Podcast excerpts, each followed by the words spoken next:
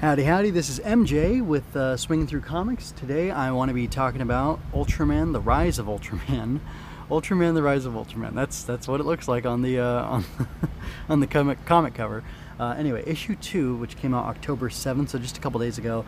As I am uh, recording this, I read this not too long ago, like less than 30 minutes ago, and uh, I gotta say I was impressed. I liked the first issue, all right. This second issue is, uh, as the kids say, fire. And uh, I was just, I was really impressed with it. And um, it's, I don't know, it's more firmly put me as an Ultraman fan. So uh, I'm to go ahead and for y'all watching the video version of it, I'm to zoom up on the uh, cover and I'm just to talk about it. Uh, it's cool. It's cool. It's got those um, ships that I like so much from the USP and it's got Ultraman on the cover, even though he only sort of appears in this. Uh, it's got Kaiju, which appear in this, um, and it, uh, I guess it's Muramatsu on the left side. I couldn't figure out who that was supposed to be, but I'm pretty sure it's supposed to be Muramatsu on the left, and then um, Fuji or Kiki is uh, is on the right at the top.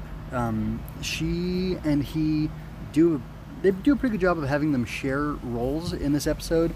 And um, I'm not one of these like Comicsgate guys or one of the people who complains uh, overly about like you know hash or not hashtag but like TM strong female characters being included and stuff.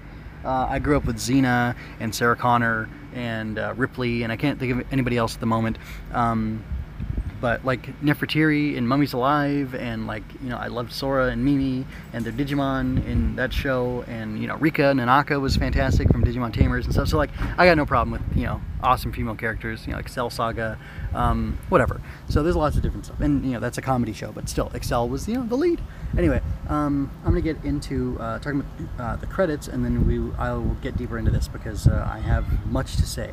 Um, oh boy, I seem to have lost my credits screen grab, and I'm to pause real quick because I want to give credit. Well, here we go. It's kind of on the front. So this is credited to Higgins, although it's weird on the Marvel website it says inactive next to his name. Um, so I wonder if maybe Higgins and Groom are writing this together, and maybe because uh, they co-wrote the first issue, um, and I think Higgins took the uh, Kaiju Steps issues and. I think they co-wrote the Ultra Q uh, story as well, Anyway, it looks like Matt Groom, Matthew Groom wrote this. Um, he was the lead writer on this.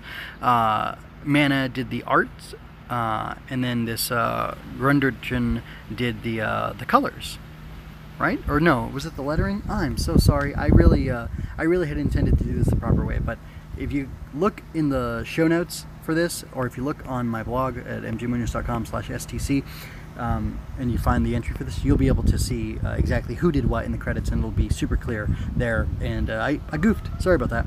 Anyway, uh, I have to say that uh, going through this, I went ahead and made myself, uh, you know, thumbnails as I do, and I was using those to kind of think about the issue and uh, I picked two quotes for two different thumbnails for it. I have one is far from perfect, which is short, which is I'm far from perfect, but basically give me a chance and I can become more.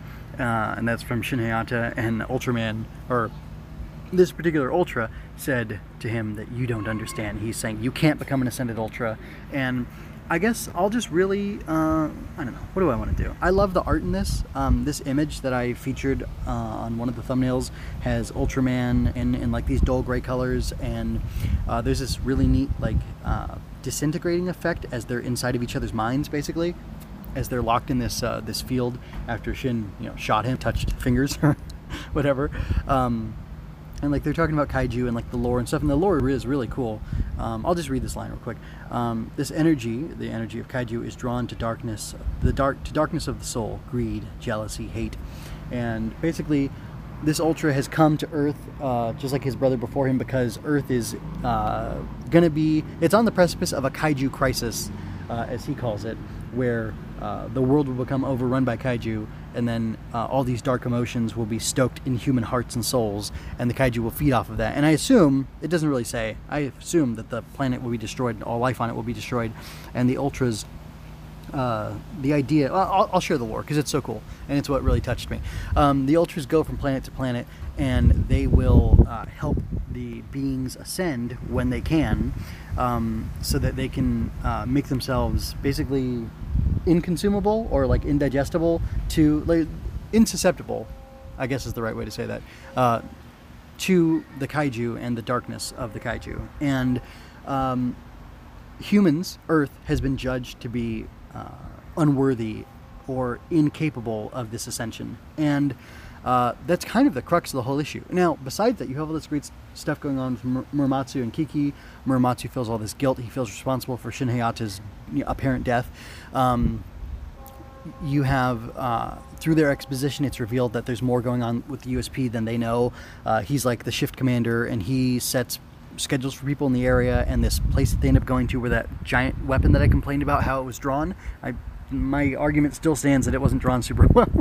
um, especially because I had to figure out that that's what shot down this ultra ship, uh, and um, anyway, it just was so unclear in the art. Anyway, um, but that gun, the Starlight, whatever, uh, at this facility was fired from there, um, and there the guy who was on duty that day guarding it was supposed to have the day off. So uh, Muramatsu knew that that meant that there's way more going on than uh, he knew that he knows about because he knows that he's doesn't have access to classified material, and what Kiki's been able to find out uh, is just uh, affirming that stuff to him. So he really puts his life on the line in an awesome display of, of coolness and boldness and bravery. And um, he allows her to go and talk to this scientist who actually developed the technology uh, for that big cannon that shot down this ultra ship. Um, so that's all super cool. Um, but, but that's like that's all super cool and engaging. But that's just the side story. What really got me was this emotional core, and I won't. I'll just talk about it broadly. But Shin saying like, "Hey, let me be."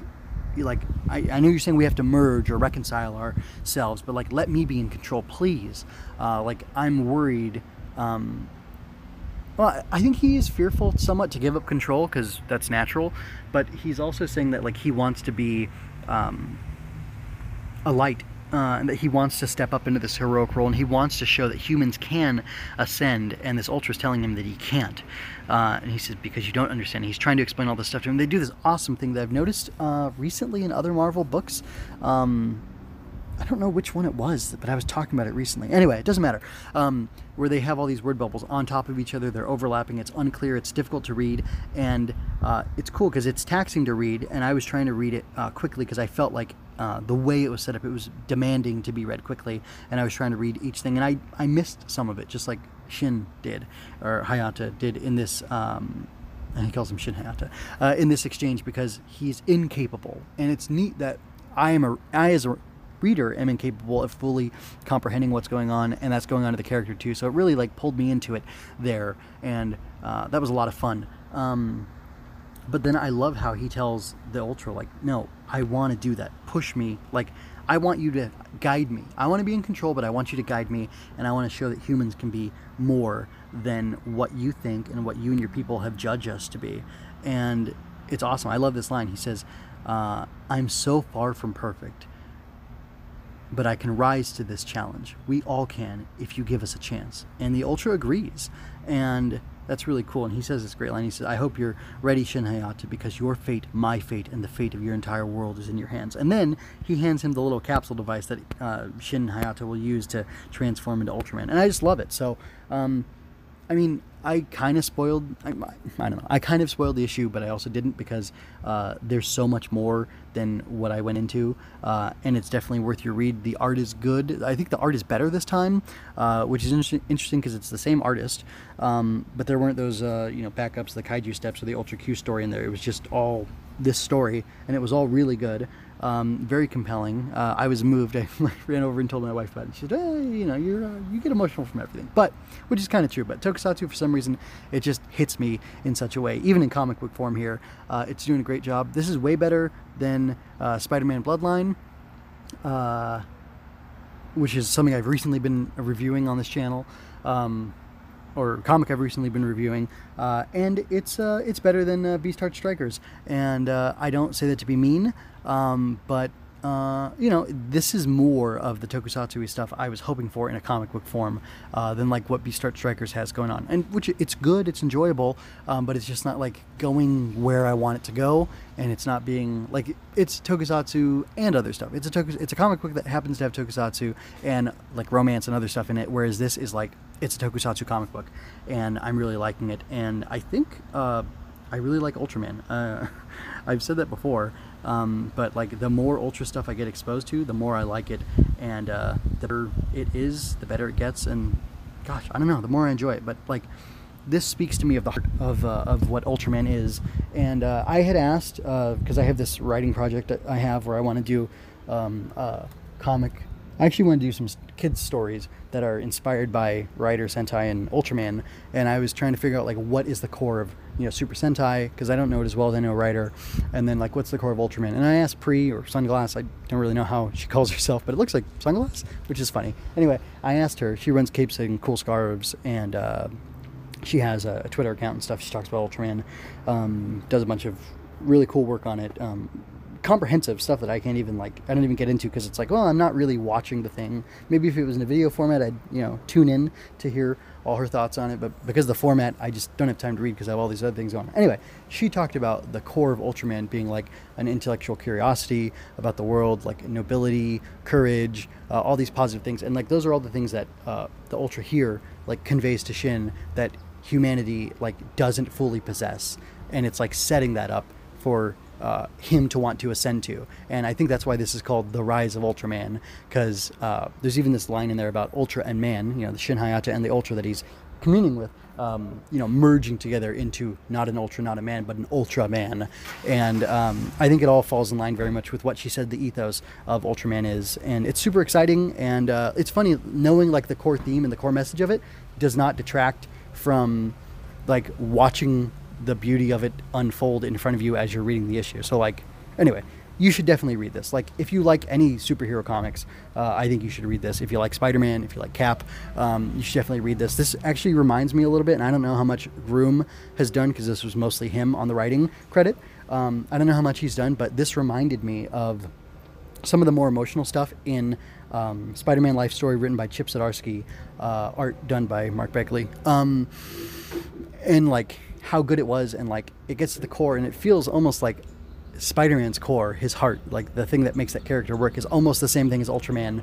Uh, and that thought occurred to me while I was reading this because of like how deep and emotional it got, and like that idea of hope and holding on to the light through the darkness, and like trying to become better and trying to reach these things. That whole power responsibility thing uh, it, like the greater the power you have, the more responsibility you have, right?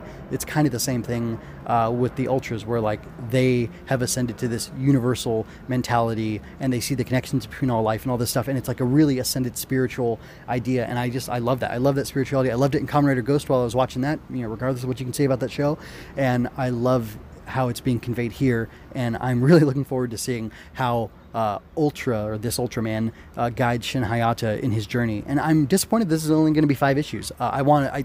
I want. I'm interested to see what happens in the five issues. I hope it concludes in such a way that it's open to telling more stories in the future, uh, while having its own conclusion here. And uh, that's all I'm going to say.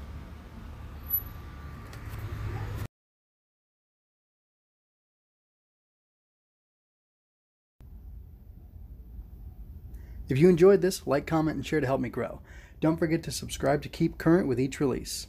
Chat with me on Twitter at MJ underscore scribe. Visit mjmunoz.com slash podcasts to find the multiple feeds in which I analyze Star Wars, Tokusatsu, comics, and more. Visit mjmunoz.com slash support for links to my Redbubble and Ko-fi pages so you can help me keep doing the things I do. Thank you so much for your time and attention. Until next time, be well, and may you find the strength to be the hero you needed in your most desperate hour.